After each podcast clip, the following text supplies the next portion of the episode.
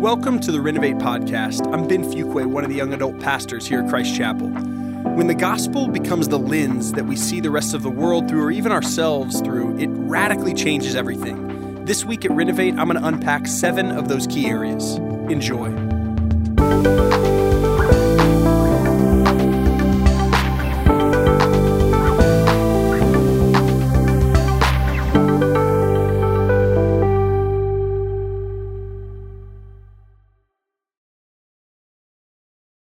Good evening, Renovate.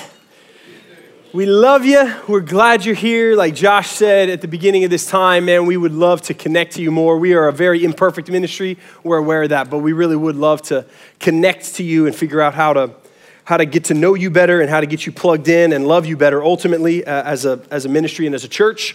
Um, confession. all of my life, all of my life, uh, I, all of my life, I thought babies were ugly slimy, alien, kind of fish face looking things. Uh, they come out, they make a lot of noise, which just adds to the unattract- unattractive part of it. Uh, just ugly, right? They just look wrinkled and disturbed, and their eyes are big, and they don't have hair, and they're ugly. And um, see them in the grocery store, I would immediately judge their parents. Uh, maybe, maybe throw up a little bit in my mouth. I don't know. Uh, they're ugly, right? Then, then something happened in 2013, my wife gave birth to our son Charlie, and then almost three years later, uh, we had Miles, uh, my second son, and everything changed. Babies are so freaking cute now to me. They're precious. I want to hold them and cuddle them. I want to scoop them out of their parents' grocery cart at the store and kiss them, hold on to them, awkward for an awkward amount of time.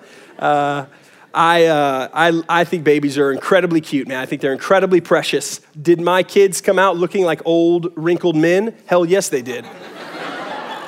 but I love them, and they are so precious and they are so beautiful. And something changed, and something changed with how I see babies now since September of 2013. I now see babies differently. In fact, I now see the entire world differently because of my dad card that I now have, right? I now see it differently. I see, uh, I, I drive down the street and there's train tracks by where we live. And I had never really, like, obviously, I had noticed trains and I had stopped for trains and things like that when they were passing in front of me in my car. But now, every time I drive on the train tracks, I'm looking for choo choo trains. Right, I'm looking for choo. I pass by construction sites. Ooh, look, a front end loader and a, and a dump truck and a crane and an excavator. I get really excited when I pass by construction sites because I now have a five year old and a two year old, and we point those things out all the time. And so, even as I drive throughout the city, I see the city differently because I now have these two kids usually in the back seat of my car. Uh, it, it changes how I see a ton of stuff. I now love Curious George. I love you get it, you get it. I love Curious George, and I love Curious George not just inherently because he's so great. I love Curious George because I hate Daniel Tiger. and my son will watch. If my son sees Daniel Tiger, he's like, "Okay, let's watch Daniel Tiger," and I'm like, "Oh no! Hey, how about Curious George?" And I can I can kind of derail him onto Curious George, and he'll do it. That's why I love Curious George because Daniel Tiger is the worst. He is the, if you don't know who Daniel Tiger is, he is a cartoon tiger, wears a red sweater and no pants all day long, and he is the worst. And my, my biggest hope for you as a community is that when you have kids, that the creators and producers of Daniel Tiger will have repented and will have given up that show. Daniel Tiger's the worst. And so I love Curious George, right? I, when I see Curious George, it makes me happy. When I see dump trucks and trains and things that I would have never really noticed, never really cared, when I see babies, my perspective has been drastically shifted now that I got this dad card, right? The last five years of my life, I see things differently now. Um, that is a microcosm of what the gospel should be doing to us. Because of the gospel, we should see everything differently the way we drive, the way we act, the way we work, the way we date, the way we, everything in our life, we should now see through these new lenses of the gospel. It's something we talk about. It's something we talk about all the time. It's something we will continue to talk about all the time. It is something that is in every page of the scripture that we stand on. It is crucial to our faith. And it is crucial not only to our salvation to understand this gospel of Jesus Christ, but it is absolutely the driving force to our sanctification, which is our maturity for those who are believers. Their maturity, our maturity is driven by this idea of the gospel. And am I seeing properly? Am I seeing through the lens of the gospel in everything I do? In all of my relationships, in all of my experiences, am I seeing through that lens? Because that should shape everything for us. And so, if you were here last week, we talked about the gospel. We talked about the gospel kind of at this 30,000 foot level. The foundation, the expanse of how important the gospel is, and kind of this 30,000 foot level. We talked about 1 Corinthians 15, which the gospel we get is one of the most overused words in Christendom, right? We use that word all the time. The simplest definition of the gospel is when Paul defines it in 1 Corinthians 15. He says, This is what it is it's the death, burial, and resurrection of Jesus Christ. It's a historical event. It's a historical event that happened 2,000 years ago. And if it really happened, Jesus died, buried, and rose again, then it has unending theological implications, is what we talked about. Unending theological implications if Jesus really is who he said he was and did what he said he did and is going to do what he says he's going to do, then the theological implications of what that means about who God is and how this whole thing and universe and us work are unending. And so that historical gospel becomes a theological gospel, which then should absolutely become this incredibly personal gospel, which is what we talked about last week. This personal gospel that we have to see and surrender to and follow and apply to our life. It changes how we see everything. And so tonight, what we're gonna do is we are gonna zoom in on seven key areas. Whole sermon's basically gonna be one long application. Seven key areas that the gospel that we talk about, that we preach, that you, that you have heard potentially, and some of you maybe haven't, that you would have ears to hear afresh tonight, and we would just apply it to seven key areas of our life. Uh, that's what we're gonna do. Last week, we talked about Second Corinthians 5, verses 14 and 15. And if you were here, we talked about how the love of Christ compels us. That just shows how the love of Christ, this gospel, is foundational, right? It is what controls us as believers. The gospel takes over. It's not, it's not just that thing we heard at vacation Bible school when we were a kid or sitting on our grandparents' couch, if that's your story. It's not just the thing at summer camp that we got introduced to or the prayer that we prayed one time. It's not just that one thing that we receive, and then we move on to other things. It is the thing in our faith the death, burial, and resurrection. And so we're just going to apply, man, how does that death, burial, and resurrection impact? Seven areas. Move through them systematically tonight. Uh, so tonight, because we were in 2 Corinthians 5, 14, 15, believe it or not, we're going to start with 2 Corinthians 5, 16, and 17. Spoiler alert, next week, we're going to be in 18, 19, and 20. And amazing how numbers work? That's how it works. 2 Corinthians 5, 16 and 17, we'll throw it up on the board, on the, uh, on the screens if that's easier for you. Here's what Paul says in 2 Corinthians chapter 5, right there in the middle. He says this He says, From now on, therefore, he's referring to what we talked about last week, talking about the gospel, this death and life of the gospel. From now on, therefore, we regard no one according to the flesh. Even though we once regarded Christ according to the flesh, we regard him thus no longer. Verse 17, therefore, if anyone is in Christ, he is a new creation. The old has passed away. Behold, the new has come. The gospel of Jesus, guys, should change everything in your life. It should change the way you see everything. It should change the way I see everything. I have not arrived at this. If you are in this room and you think, oh, yeah, okay, I, I know this sermon, you have not arrived at this we are fighting. One day we will see face to face. Right now we are seeing through a glass dimly lit, and we as a body of Christ and as a ministry are trying to mature our eyes to see properly, but we have not arrived. I have not arrived. It is the most perspective shifting truth in history, the gospel is. From now on, therefore, we no longer regard each other according to the flesh. Right? We're now new creations, it says. The old is gone, the new has come. Because of the gospel, we have a new perspective. So, these seven areas, we're gonna, we're gonna just work through them. Some we'll spend more time on, some we'll spend less time on. Are there more than seven areas? Absolutely. Absolutely. These are just seven biggies. Ready? The gospel changes how we see, it changes how we see work. Okay? one key area, if we're just going to apply this gospel, instead of just staying at 30,000 feet, we're going to zoom in and say, okay, the gospel, the, this historic, theological, personal gospel should change how I see work. Colossians 3 23 and 24, I'll throw it up on the screen. Paul says this He says, Whatever you do, work heartily as for the Lord and not for men, knowing that from the Lord you will receive the inheritance as your reward. You are serving the Lord. He says, whatever you do. So, for everyone listening to this, in this room, listening to it online, whatever you do, do unto the Lord. Whether you are in school, whether you have a job, whether your responsibility is raising kids or you don't have a job, your job is looking for a job right now, right? That's your job, right? And that's the season you're in. Whatever you do, whatever you are doing, do unto the Lord, right? Our perspective changes, right? Because, because what happens because of our faith is now we no longer get to see our bosses just as bosses, right? Because now we regard no one, remember that verse we read in 2 Corinthians 5, we now regard no one according to the flesh. So, because of what Jesus has done, we now don't get to just regard other people according to the flesh. Now, we don't just get to see our bosses as bosses, we see them as people that for at least this season, our teachers, our leaders, we see them as people that the Lord has put in leadership over us. As we submit to them as unto the Lord. It changes our perspective. Your boss now, you see as unto the Lord is how you're supposed to follow that teacher, that leader, that boss in your life. And, and if you say, but Ben, you don't know my boss, you don't know my professor, you don't know the leader in my life. They're, she's horrible, he's horrible. I get it. I don't. I don't know them. Here's what I do know I know there's this guy named Joseph in the Old Testament. He was asked and blessed to follow a guy named Potiphar, who was not a follower of Jesus. And even more so, he was positioned to become the guy under Pharaoh.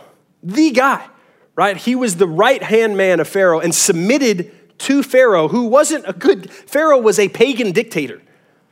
And, and Joseph was this guy who is praised within the Old Testament. So Joseph is called to submit to Pharaoh as unto the Lord, and God used that submission in incredible ways for his kingdom in the Old Testament. We celebrate that guy, right? We, we, we do Broadway musicals about Joseph and his, and his coat. He's a big deal in Christendom. Another big deal, another big deal, Jesus. Jesus, Jesus was living in a period of time under the submission of the Roman Empire. Guys, everybody, everybody around Jesus was wondering, when are you going to overthrow Rome? Right? They were wondering, they were oppressed.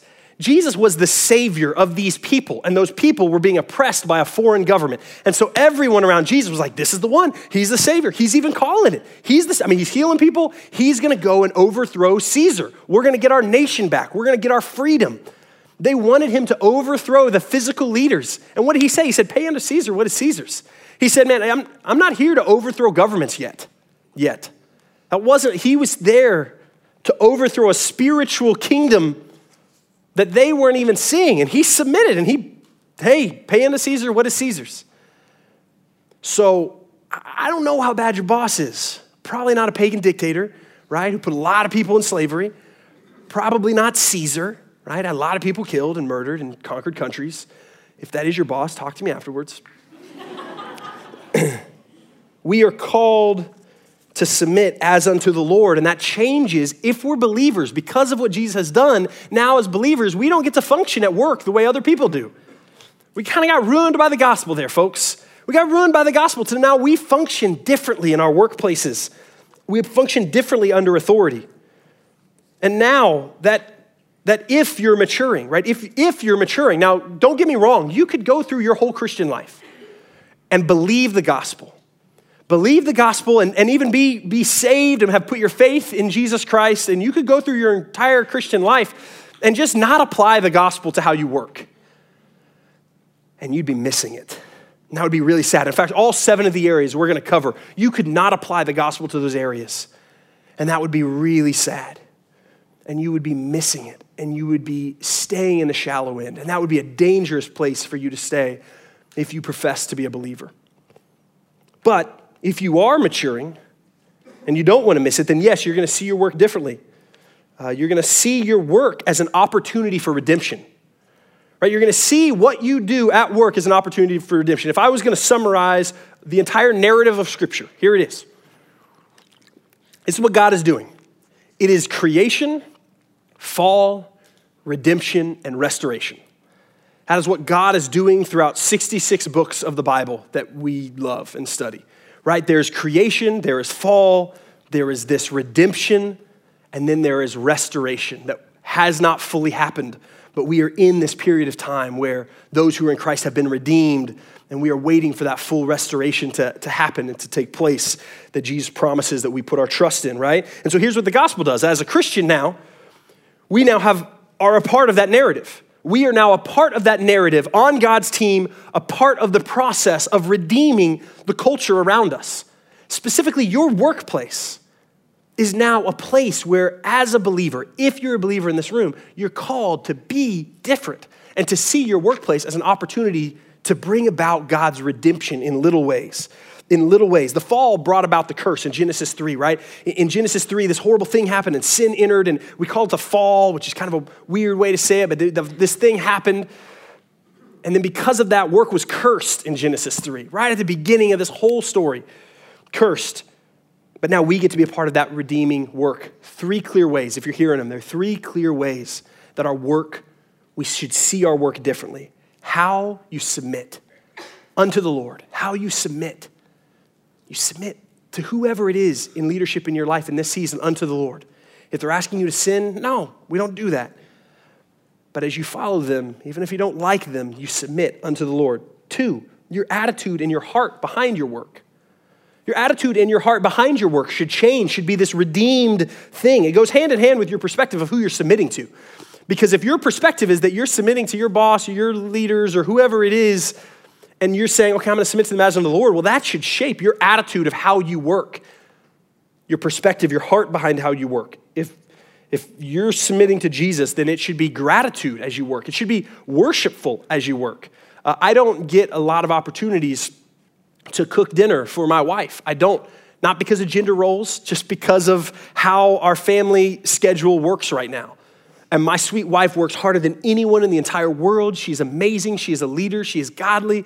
But I don't get a whole lot of opportunities to cook dinner for her just because of scheduling. So when I do get those opportunities, when I get the opportunity to, to work for her and to get in there and to make a mess and then clean it up and make a meal and work hard in there, man, I do it and it's fun and it's exciting and I want to do it well because I love and I care and I'm so appreciative not only of God but also that I have this incredible wife who who does and leads so well in our family and in our home. And so, man, I, how you see who you submit to is going to shape how you work, your attitude, your heart behind your work. And then the third way, it's clear, is your excellence. Man, it, you're going to see your work differently. You're going to work harder. Man, this gospel should change your work ethic. You're ruined by the gospel. It should change your work ethic. I, I used to, uh, I used to work, I used to wash windows for a living. That was my job. I had a squeegee and a long pole, and all the Pier 1s in Dallas I would wash. I didn't climb the buildings because I wasn't that much of a baller, but I did one story buildings.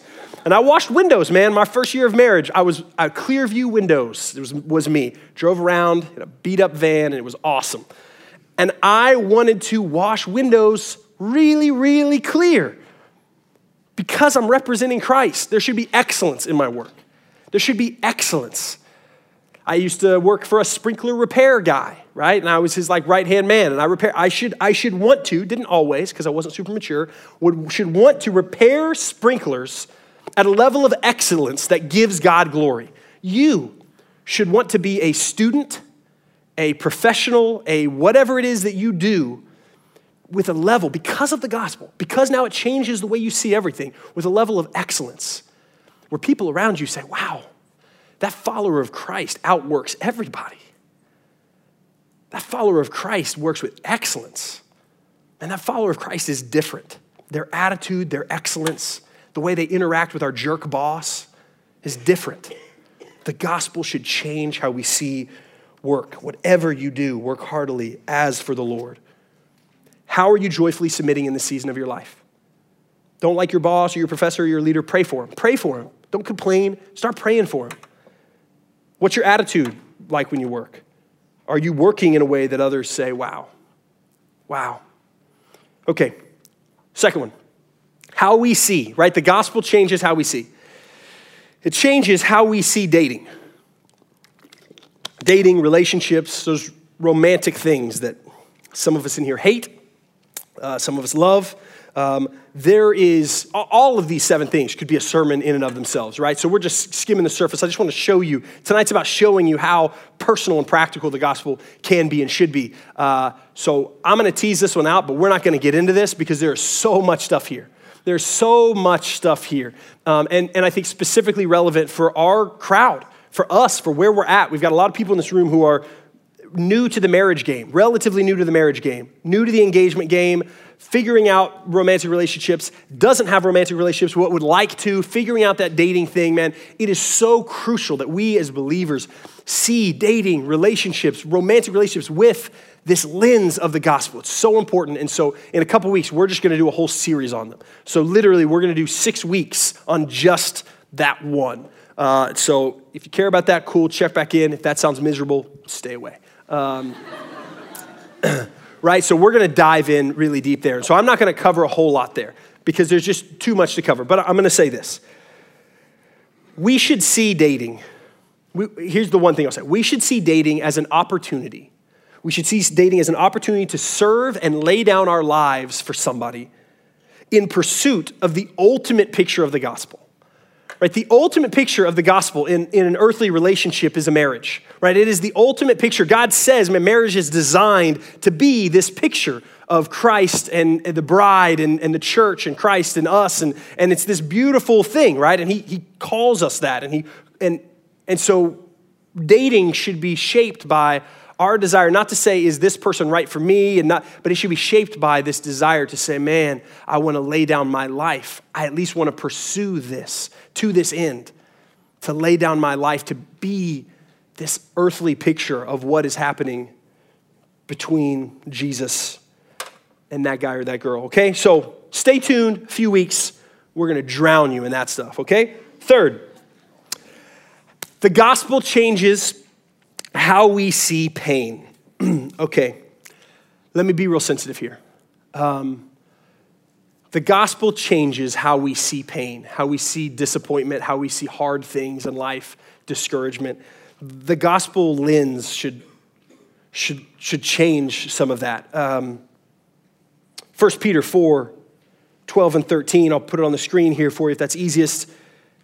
Peter says, Beloved, do not be surprised at the fiery trial when it comes upon you to test you, as though something strange were happening to you.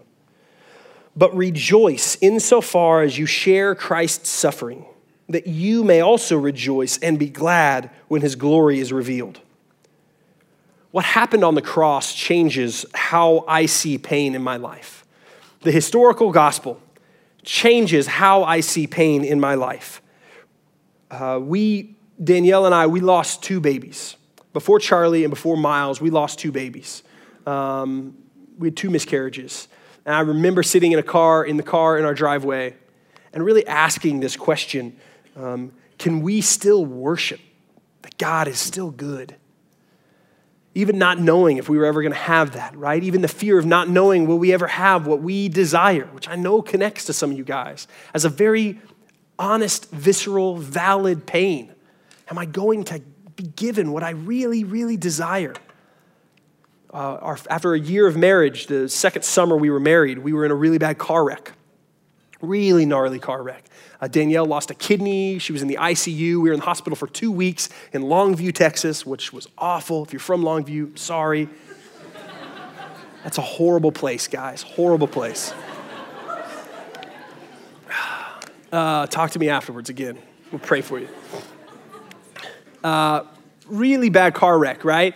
And I just remember being this young husband, been married for her for a year, and you know she's sitting in the hospital bed for two weeks, uh, clicking a morphine button that isn't doing anything for her pain because her pain was that bad, and asking, "Man, can I still trust God? Can I still trust God?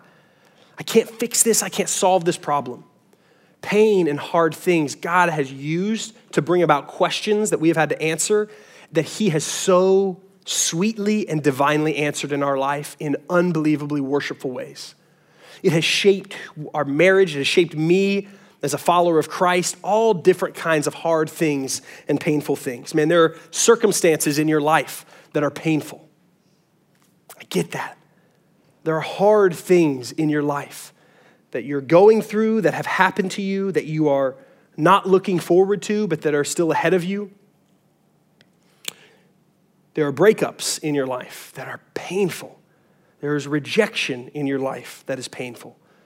There is illness and death and abuse and rape and horrible, horrible things that are not what God wants.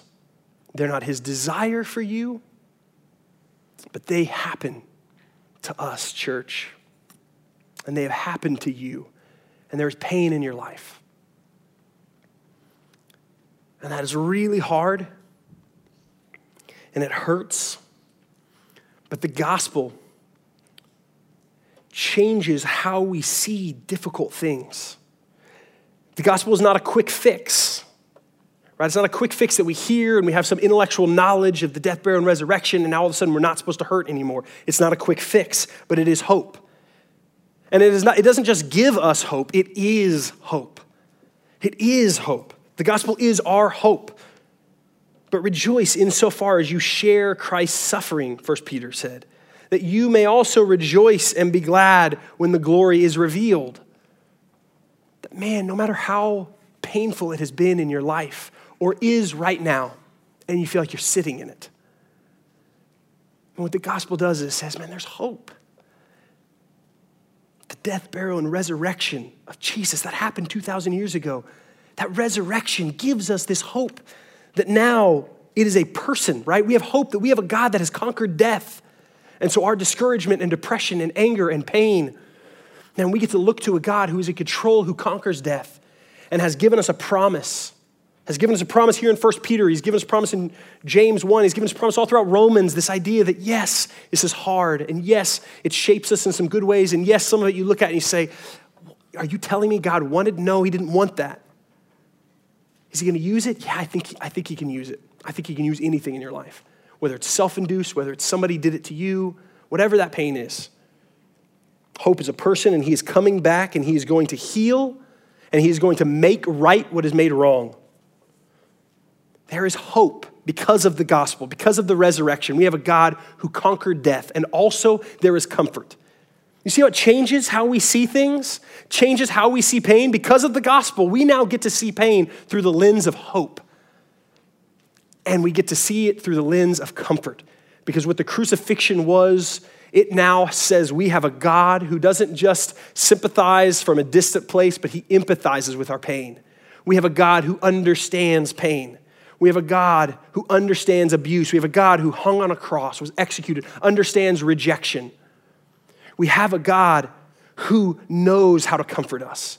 Not a distant, far off, but you have a father. If you're in Christ, you have a father who says, I can give you the comfort that you need. He empathizes with our pain. He calls us to bring that pain, maybe even anger, and bring it to Him, and He can handle and bring that to His altar and lay that down and say, I'm, I'm mad or I'm hurting, or, and He is a big enough God for it to bring about that healing. I'm going to move on to the next one. No, I'm not going to move on. So it's not a quick fix. It's not a quick fix, but it is hope and it is comfort. And um, there's two ways that you can deal with your pain, guys. There's two ways you can deal with your pain. You can take your pain and you can medicate it with however the world would say, numb it, or ignore it, or suppress it, or hide it, or conceal it, and fake it. You can, you can do that with your pain, or you can, you can see the hope that is in Jesus Christ. And that can give you this little bit of confidence, this mustard seed of confidence to be able to say, okay, because of who Jesus is, he rose from the dead. He rose from the dead. He can handle this pain. I'm going to trust him enough to bring this into the light a little bit. I'm going to find other people who know that Jesus and have put their hope in that Jesus, and I'm going to bring some of this pain and I'm going to share it with them so I don't have to carry it by myself.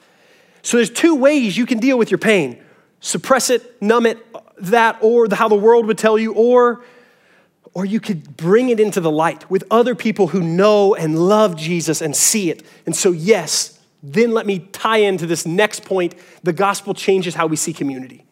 It changes how we see community because if that happens, guys, if that happens, right? If we if we bring our pain in this vulnerable place to other people who know the same God and are indwelled by the same spirit and say, "Man, this hurts, this hurts, this hurts." And we get to have our burdens carried because the gospel changes how we see friend groups.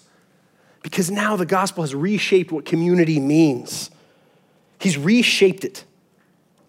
John 15, verses 12 and 13, it'll be on the screen. It says this This is my commandment, that you love one another as I have loved you.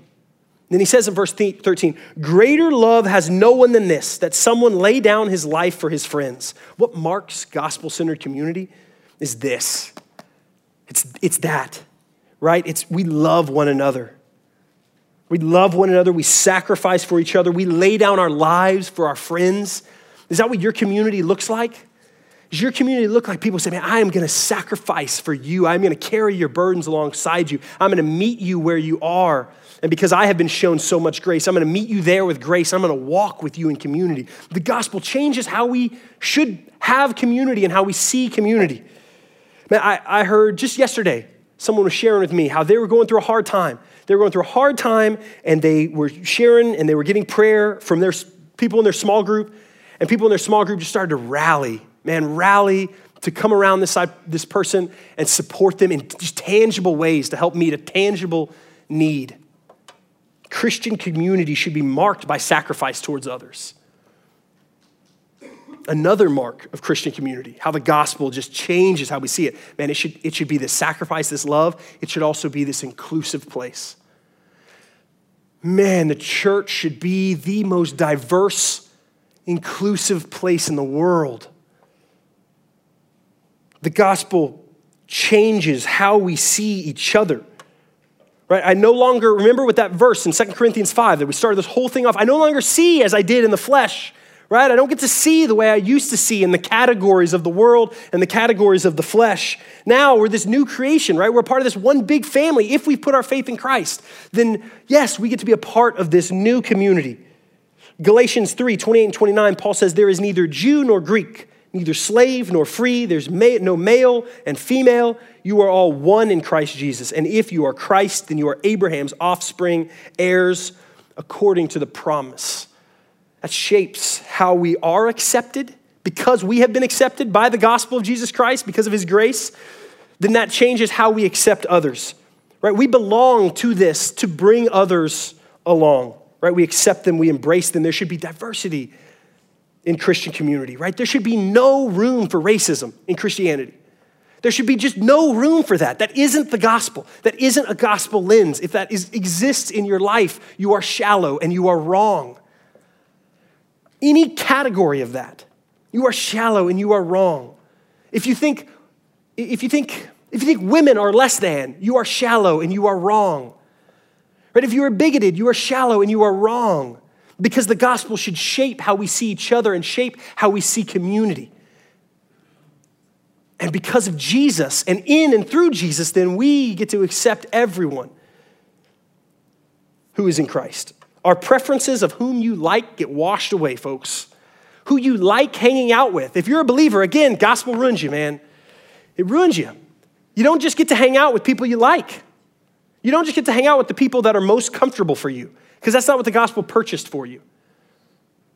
You now should be hanging out with people that challenge you and aren't like you and don't look like you and don't act like you.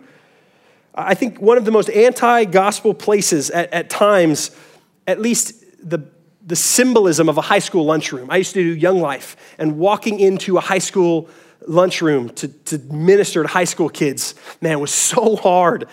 And, and you've just got these stereotypical tables of divisions set up and different popularity ranks and attractive ranks and all that stuff. Man, the gospel tears that down. It tears it down. That should no longer be the case. Um, real practically, real practically, I'm just, if you're not in a home group, right? If you don't have good gospel centered community, if you hear this and you're like, yeah, it's great, I should get, I should get some more Christian friends, or I'm just gonna keep coming to renovate or wherever it is, and uh, man, that's great. Man, real easy. If you're not in a home group, just get in a home group. It's a bunch of people who have all said, yes, I wanna see through the gospel lens. I wanna carry each other's burdens. After this sermon, there's a very practical opportunity for you to be obedient to God's design for your relationships with others, to walk out there, there's an info desk, and say, hey man, you guys give more information? Maybe not ready. It is a, it is a commitment. There's a bar there. Man, you're going to be, have to be vulnerable. You're going to have to be committed. You're going to have to walk alongside these other people. If, you, if that's not in your life, walk out and say, hey, I need some more information. I need some more information. That's something that's lacking. Man, you're, you're, I love you. You're missing, you're missing some aspects of how the gospel can, can shape you if you're not in gospel centered community. It's so important. Okay, a couple more. The gospel changes how we see sin, right? It changes how we see sin. There's a lot I can say here. I'm going to summarize. Romans 6, 12 and 14. This is what Paul says. Let no sin, therefore, reign in your mortal bodies to make you obey its passions. Do not present your members to sin as instruments for unrighteousness but present yourself to God as those who have been brought forth, brought from death to life, and your members to God as instruments for righteousness. For sin will have no dominion over you, since you are not under law, but under grace. Man, that is beautiful. That is so good. The gospel should change how you see your sin. You should hate it. You should hate it. I should hate my sin. I should want to kill my sin on a daily basis. Figure out what it is and chop it off at the root. Where is my sin? I should kill, I should grieve over it as the Lord does. It is the weight. I should see it as the weight. Because of the gospel, it's ruined my ability to just casually trounce and prance through sin. It ruins my ability to just tinker with things that I know are not of Christ. It ruins my ability to just dabble in what is unrighteous. It ruins my ability because now all of a sudden, if I have a mature gospel lens, I see sin as the thing that has brought me to death that Jesus, if you're in Christ, that Jesus took from you. And if you're not in Christ, then it's the thing that you are chasing and chasing and chasing and not finding satisfaction and fulfillment and disconnect exists there between you and what is eternal, and you know, you know it. You know it. You feel it. If you're in the quietness of your soul, if you're not in Christ, you know it. I should hate it. And my sin is always trying to gain, gain ground, also. It is. It's always, there is no neutral in my Christian life. I'm either killing sin, as John Owen, this old, boring guy, said, it's, I'm either killing sin or it's killing me. There's no middle ground. There's no middle ground there. I want to see.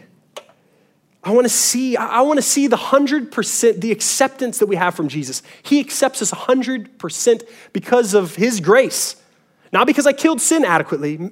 Make sure you don't hear that. I am accepted because of the grace of God, not by works, not because I, I did a good job getting my sin out of the way. If we're in Christ, it is by grace we are saved and not works.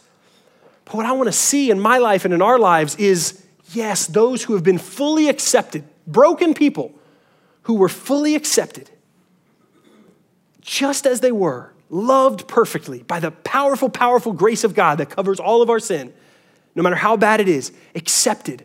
And that then our response to that acceptance is I want to kill my sin. I can't believe the God of the universe would offer me that much grace. That gospel that I'm saved by grace and not of works.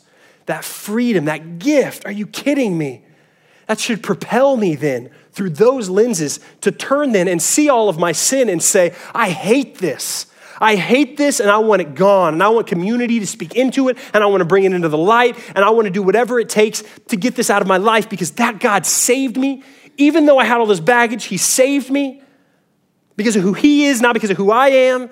Now I want to kill it. I want to kill it. I want to kill it.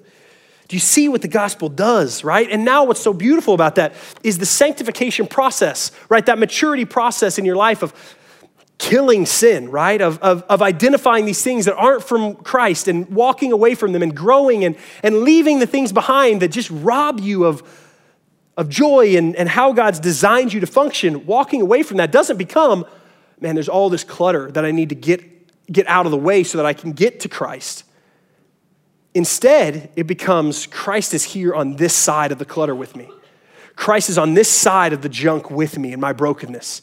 And he is with me saying, Ben, Ben, let's, let's do some work here. Let's do some work here. And the gospel just changes how I see sin. And it's awesome and it's powerful and it's beautiful. And I don't want to let go of that. I don't want to slip into, well, God still loves me. And I don't want to slip into legalism of, oh, I've got to do all this stuff. And if I sin, I fall out of. I want to be able to have this gospel lens to say, I am saved fully by the grace of God. Now, would I respond? Would his kindness lead me to want to change? Lead me to repentance, turning from all that sin. It changes how we see ourselves. Two more. Changes how we see ourselves. Second Corinthians, this is where we started. This is where we started the whole thing tonight. Second Corinthians 5, 16 and 17. What did it say? Paul said, From now on, therefore, we regard no one according to the flesh. Even though we once regarded Christ according to the flesh, we regard him thus no longer. Therefore, if anyone is in Christ, if anyone is in Christ, they are a new creation. The old has passed away. Behold, the new has come. I love this verse. If you've been around me for a while, I say it all the time. It's truth I got to hold on to. It's truth that I so quickly forget. It's truth I have to keep preaching to myself because I keep forgetting that I'm a new creation. I keep acting like my old self. I am a new creation. You, if you are in Christ, you are a new creation. The shame, the guilt, there is now, therefore, no condemnation for those who are in Christ, Romans 8 says. That shame, that guilt, that baggage, ladies, whatever it is, whatever it is that when, when you sit in church and everything gets still and everything gets calm and maybe that tape plays in your head, maybe you're not good enough or you did this or there was this mistake that you are now a new creation. The old has gone, the new has come. Brothers, when you feel that tug, when you hear that tape that you are not enough, what you've done, if other people knew about this, how you see yourself, how we see ourselves is drastically changed when we look through the lens of the gospel. We were dead. We were dead and buried. And then in Christ, we were made alive. So now, if we are in Christ, we are new creations. And so, how I see myself is through a completely different lens. Addictions, they no longer define me. Mistakes, they no longer define me. Do you have that tape playing in your head? Man, can you replace it with truth? Can you replace it with verse 17 of chapter 5 of 2 Corinthians? Can you replace those lies with, no, I'm a new creation because I'm in Christ? Can you surround yourself in a community of people that are going to keep speaking that into you? He has set your worth and your value. The cost of Jesus Christ, the Son of God, marked your value, folks. That, the Son of God's death on a cross, marked your value and said, I will, the God of the universe said, I will set her value. Not the world, not the boyfriend, not the job, not the dad. I will set her value. To the man, the Lord says, I will set his value. Not his wallet, not how pretty his girlfriend is, not his job status, not whatever the world would do. I will set his value by my son on a cross. I will say, that is how much you are worth.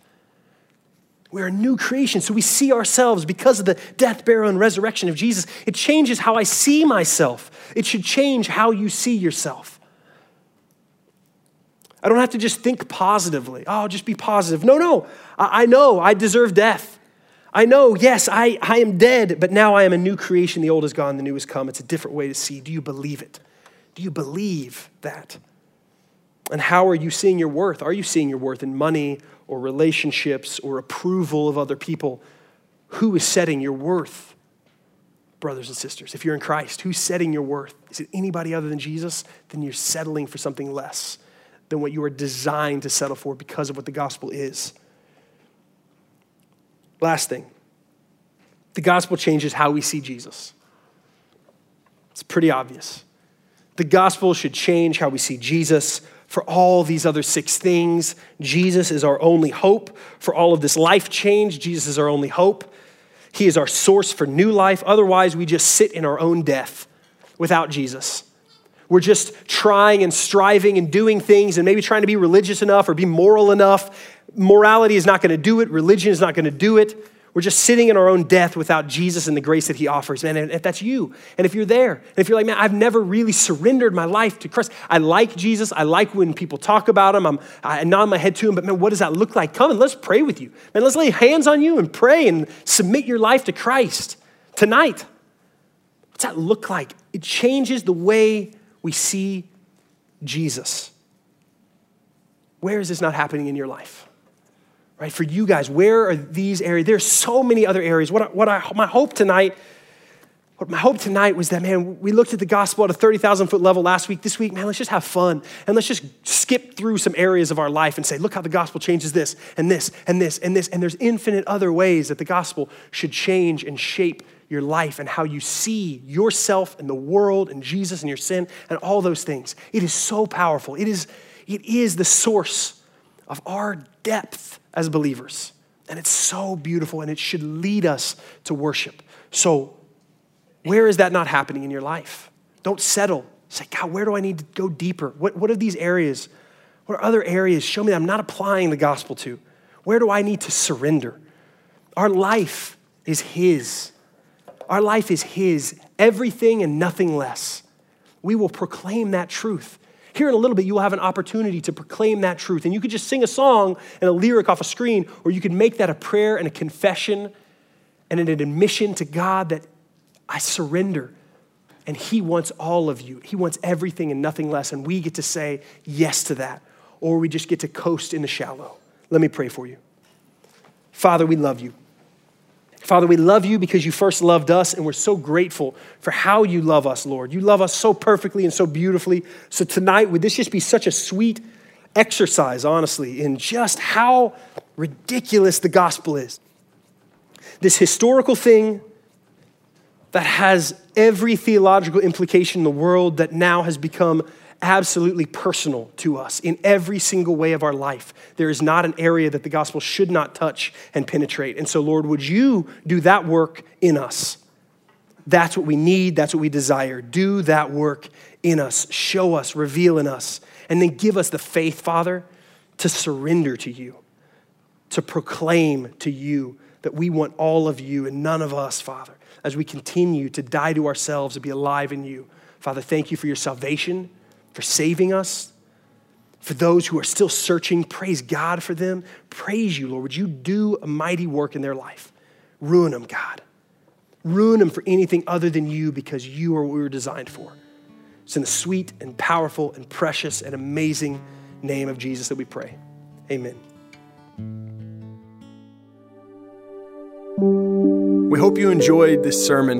Uh, really, the gospel is not just the foundation, it is this radical way in which we see everything, or at least should be. Uh, in those seven areas we talked about tonight how we see work, how we see dating, how we see pain, how we see community around us uh, should all be shaped by the death, burial, and resurrection of Jesus, what he's done for us, what he says about us. And then those aspects of how we see sin, uh, how we see ourselves is so crucial.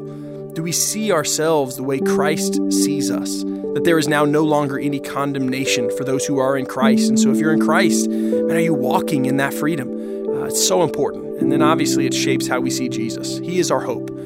So, our desire and our hope is that tonight's sermon was a blessing to you, uh, that it challenges you to not only love Jesus more, but realize how you are loved, and also challenges you to see the world through the eyes of Jesus, see yourself through the eyes of Jesus if there's any way we can be a part of that process in your life, uh, pushing you towards that, uh, if you, it, what we talked about with community, if you're hungry and, and needing that kind of a gospel lens community, uh, reach out to us. Reach out to us, renovatefw.org. We'd love to hear from you. We'd love to buy you a cup of coffee and, uh, and, and connect with you a little bit more. Hope you enjoyed. God bless.